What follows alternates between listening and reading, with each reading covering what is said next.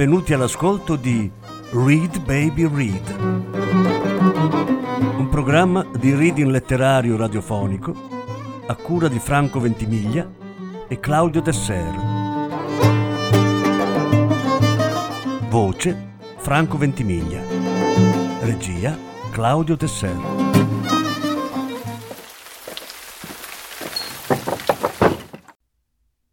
Banana Yoshimoto le sorelle d'Onguri.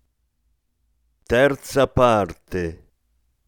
Quando ebbe strappato il consenso al nonno e venne a prendermi a casa della zia, mia sorella aveva la fierezza di una Giovanna d'Arco. Ormai ero per le ossa, avevo pochissime forze e non sarei mai riuscita a prendere la metropolitana. Quindi venne in taxi, mi avvolsi in una coperta e mi sostenne lungo il tragitto mi disse sottovoce vedi di non vomitare. Il suo tono era duro ma stava piangendo. Guardava dritto davanti a sé ma i suoi occhi limpidi si erano riempiti di lacrime. Nella penombra della sera le luci dei neon e i fari delle auto le illuminavano le guance conferendole la lucentezza delle bambole di acata grazie le dissi. Sto benissimo sarei potuta rimanere altri cinque o dieci anni a casa della zia. Ma mia sorella taceva e scuoteva il capo. Che bella la sera di Tokyo. Grazie per essere venuta a prendermi. Il cielo era chiaro e sembrava sprigionare una luce delicata, mentre noi scivolavamo via come cigni sulla superficie di un lago. Grazie per avermi tirato fuori da lì. Per te farei qualsiasi cosa, sorellina mia. Quando restiamo troppo a lungo in un posto che non è adatto a noi, ciò che custodiamo nel cuore a poco a poco si consuma finché ci ammaliamo. Quella sera scoprii la forza delle persone e la loro fragilità. Lo zio e la zia non mi rendevano la vita difficile, né mi maltrattavano, né tantomeno c'erano tra noi grosse frizioni. Il mio cuore si era chiuso a guscio. Tutto qui. Per questo pensavo di star bene. Ma col passare del tempo le mie condizioni si erano aggravate e io stessa stentavo a crederci. È così semplice in fondo l'uomo. Non è solo di cibo che si nutre ogni giorno. Si nutre anche di atmosfere, di pensieri, di mille altre cose che gli assomigliano.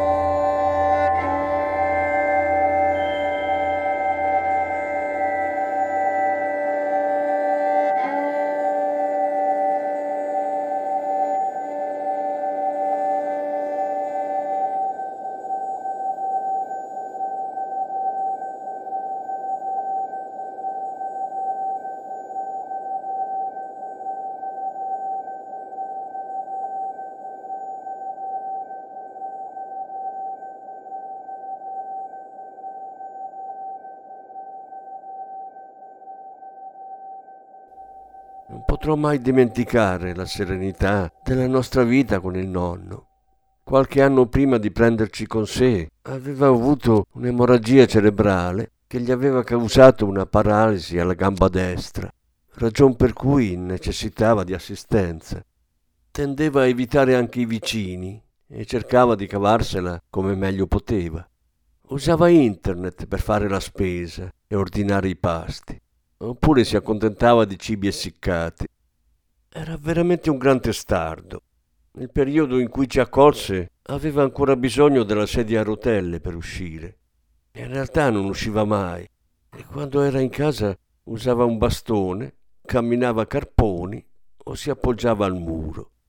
Faceva il bagno raramente, eppure in un modo o nell'altro era sempre riuscito a prendersi cura del suo aspetto fisico. Ciò nonostante iniziava a mostrare segni di cedimento. Le sue condizioni di salute stavano peggiorando perché non assumeva frutta e verdura fresche, né proteine a sufficienza. E proprio quando iniziava a meditare sul da farsi, mia sorella si presentò da lui pregandolo di accogliersi in casa sua brontolava sempre di aver accettato, perché deciso già da tempo a lasciare tutti i suoi averi a mia sorella e a me dopo la sua morte. Come prevedibile, la casa era piuttosto trascurata, ma noi la ripulimmo da cima a fondo e stando sempre attenti a non fare nulla che potesse irritarlo, riuscimmo anche ad apportare qualche miglioria. Per i nostri corpi abituati al lavoro nei campi, quello era un lavoretto facile facile. Trasformammo il salotto nella camera del nonno, rendemmo piacevole l'accesso al bagno, aprimmo un passaggio che gli consentisse di raggiungere lo studio da solo. Cercavamo di non stargli troppo tra i piedi, evitavamo di parlare o ridere a voce alta. E non ci volle molto perché il nonno si abituasse a quella nuova vita. Gli servivamo pranzo e cena con un carrello e lui mangiava da solo e anche in bagno riusciva a cavarsela quasi del tutto senza il nostro aiuto. Quando ci chiamava noi andavamo, quando serviva mettevamo in ordine. Tutto qui. Se vedete i libri che vi interessano, li potete prendere, ci diceva sempre. Penso che prestare libri non fosse cosa di poco conto per lui. Doveva essere come cedere un pezzo della propria vita. Non ti dà fastidio avere gente che gironzola per casa? Quel giorno provai a rivolgergli questa domanda mentre ero in camera sua a sistemare la biancheria nell'armadio. Di solito davanti a lui me ne stavo zitta per evitare che mi rimproverasse. Ma quella volta lo vidi lì, con il libro sulle ginocchia. Stava leggendo una raccolta di poesie di Garcia Lorca e lo sguardo alla finestra. E così mi venne voglia di parlargli. Comincia a piacermi invece.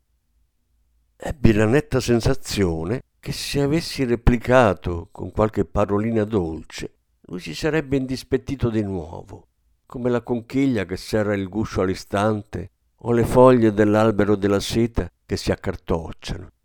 Quindi annui e filai via, senza nemmeno accennare a un sorriso. Quella che provavo era l'emozione di chi vive con un animale selvatico che piano piano comincia ad avvicinarsi. Da quel momento in poi mia sorella e io vivemmo sempre con il nonno. Ci prendemmo cura di lui in totale tranquillità, senza cercare l'approvazione altrui, ma solo amandolo, ricevendone amore, standogli accanto e diventammo le eredi ufficiali dell'appartamento in cui vivevamo, composto da cinque stanze, bagno, cucina e soggiorno in un vecchio condominio, oltre che del resto dei suoi beni. Sapevamo che le tasse sarebbero state elevate, ma per noi, almeno per qualche tempo, era più importante conservare il ricordo del tempo trascorso con il nonno. Ci prendemmo cura di lui mentre conviveva con la malattia e poi fino all'ultimo dei suoi giorni. La sua morte fu come un atterraggio dolce. Mia sorella aveva 30 anni e io 28. Organizzammo il funerale e insieme all'avvocato sbrigammo tutte le pratiche relative alla successione. La zia non poté esimersi dall'accusarci di aver mirato all'eredità sin dall'inizio ma noi con il nonno avevamo stretto un patto. Loro si prendono cura di me e mi fanno il funerale e io in cambio lascio loro la casa e i soldi. Ma se mi accorgo che per me non provano neanche un po' di affetto, allora non se ne fa nulla. Ripeteva sempre a tutti. Occuparci di tutte quelle faccende finanziarie ci fece sentire adulti all'istante, ci diede sicurezza. Adesso non era più necessario far prendere aria al futon né separare capi e capi di bucato, niente più cariche da portare né visite settimanali all'ospedale. Non dovevamo più preoccuparci di cambiargli posizione per evitare che si formassero piaghe da decubito, né preparargli lo yaku, e potevamo mancare da casa anche per lunghi periodi. Ma il nonno non c'era più. Il pensiero ci turbava. Sapevamo che era morto, che non l'avremmo più avuto con noi. Eravamo come stordite. Al mattino disponevamo fiori e incenso sull'altarino e non avevamo nient'altro da fare. Per due persone attive come noi era una situazione insostenibile.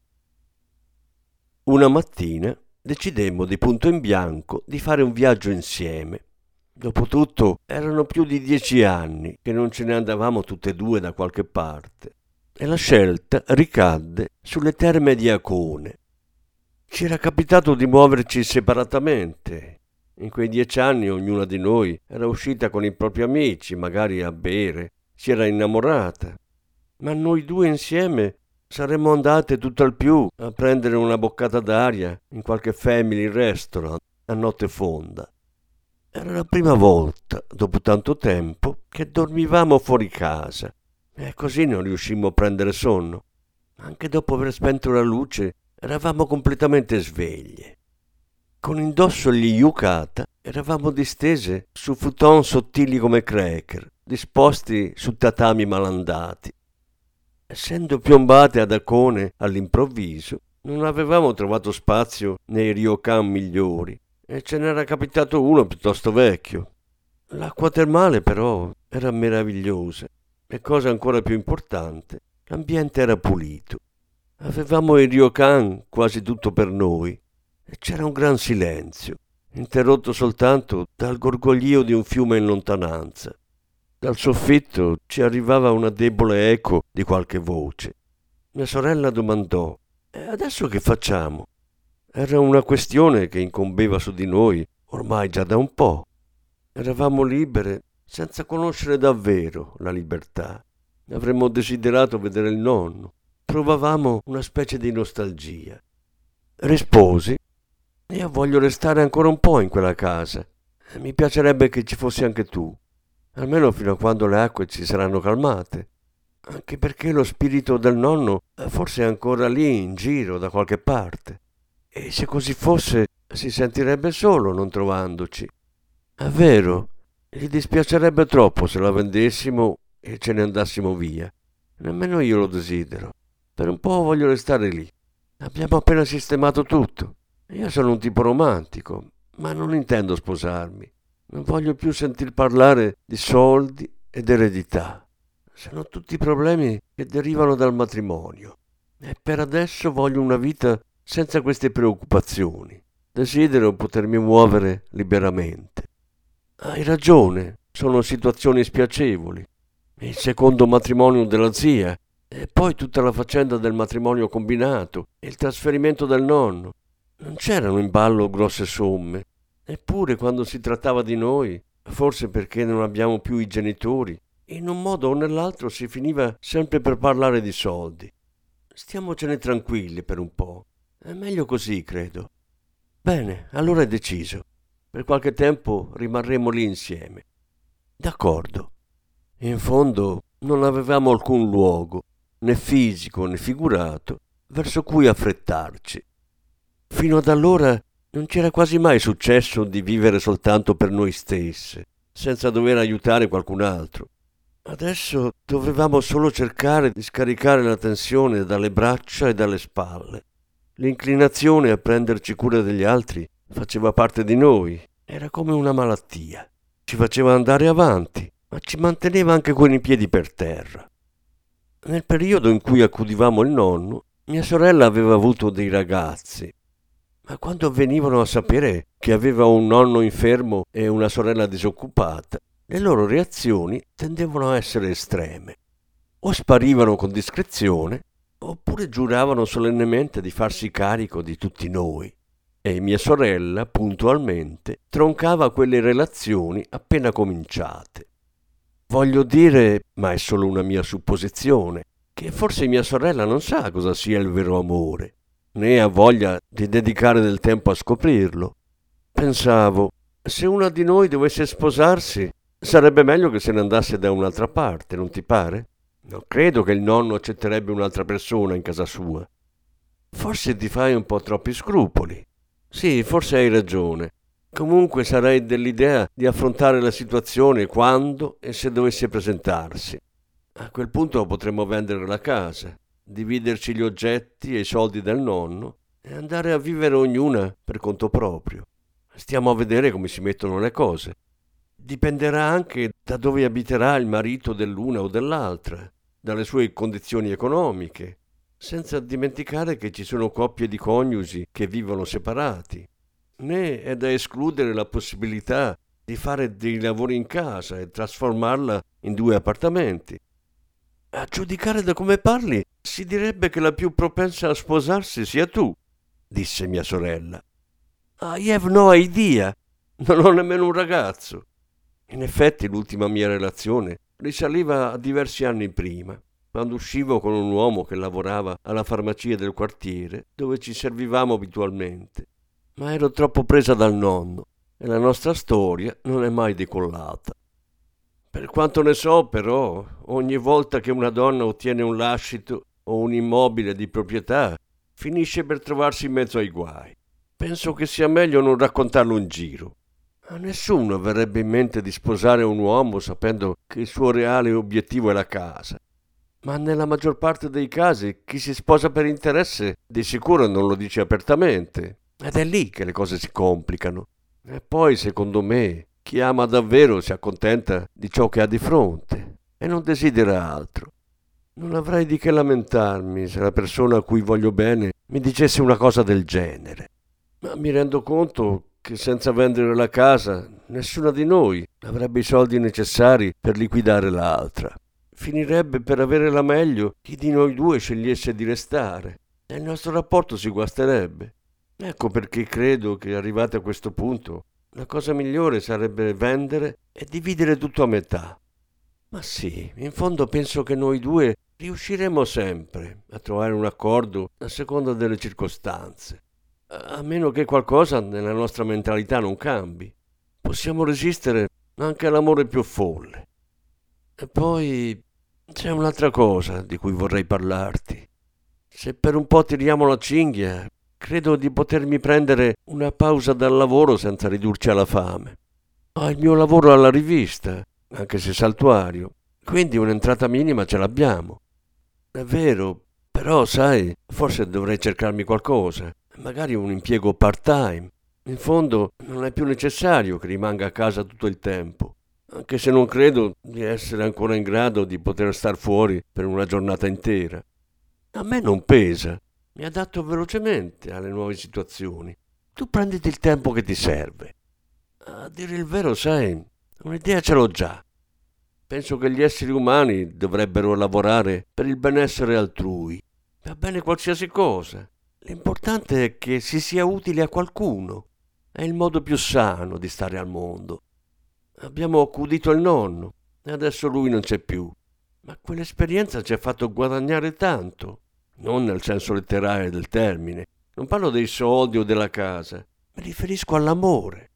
Volevo trovare il modo più semplice per restituirlo agli dèi e ho avuto un'idea che ci permetterebbe di valorizzare queste nostre doti. Se pensi di voler accudire un altro vecchietto, non sono d'accordo. Mi sentivo così sola e triste che mille volte al giorno mi veniva voglia di tornare a quel periodo di vedere la pelle sottile delle persone anziane, di sentire l'odore di urina e quello caratteristico dei vecchi, di prendermi cura di qualcuno.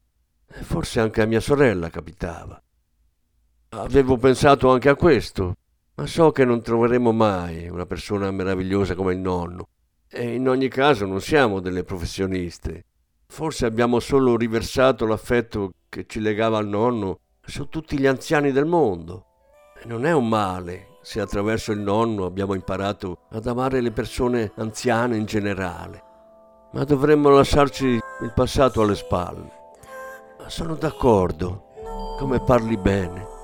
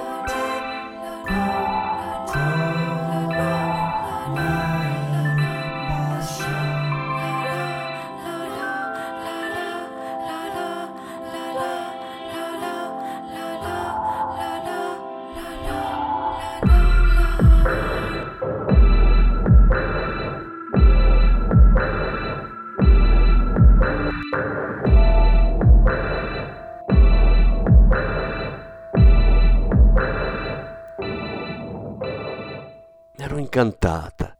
Il discorso di mia sorella aveva sciolto come neve al sole il mio desiderio di tornare al passato. Nelle sue parole c'era qualcosa di magico. Fu così che mi propose di lavorare con lei al progetto Don Guri.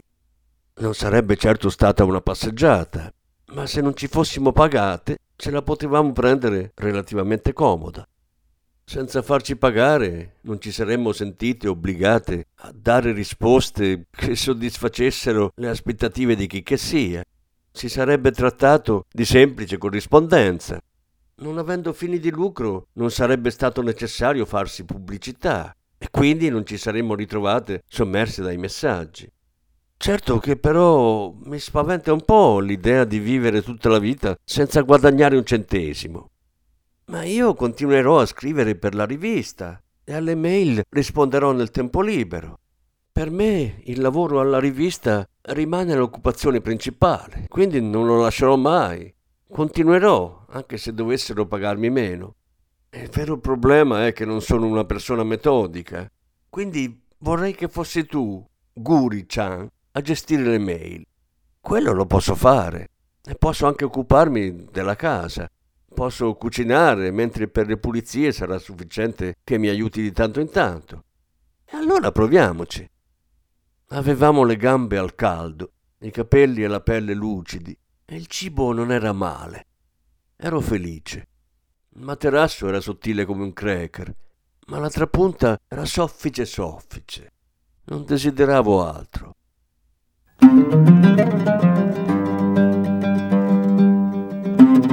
Avete ascoltato Read Baby Read, un programma di reading letterario radiofonico a cura di Franco Ventimiglia e Claudio Tesser. Grazie per l'ascolto, alla prossima settimana. La successiva parte sarà trasmessa la prossima settimana.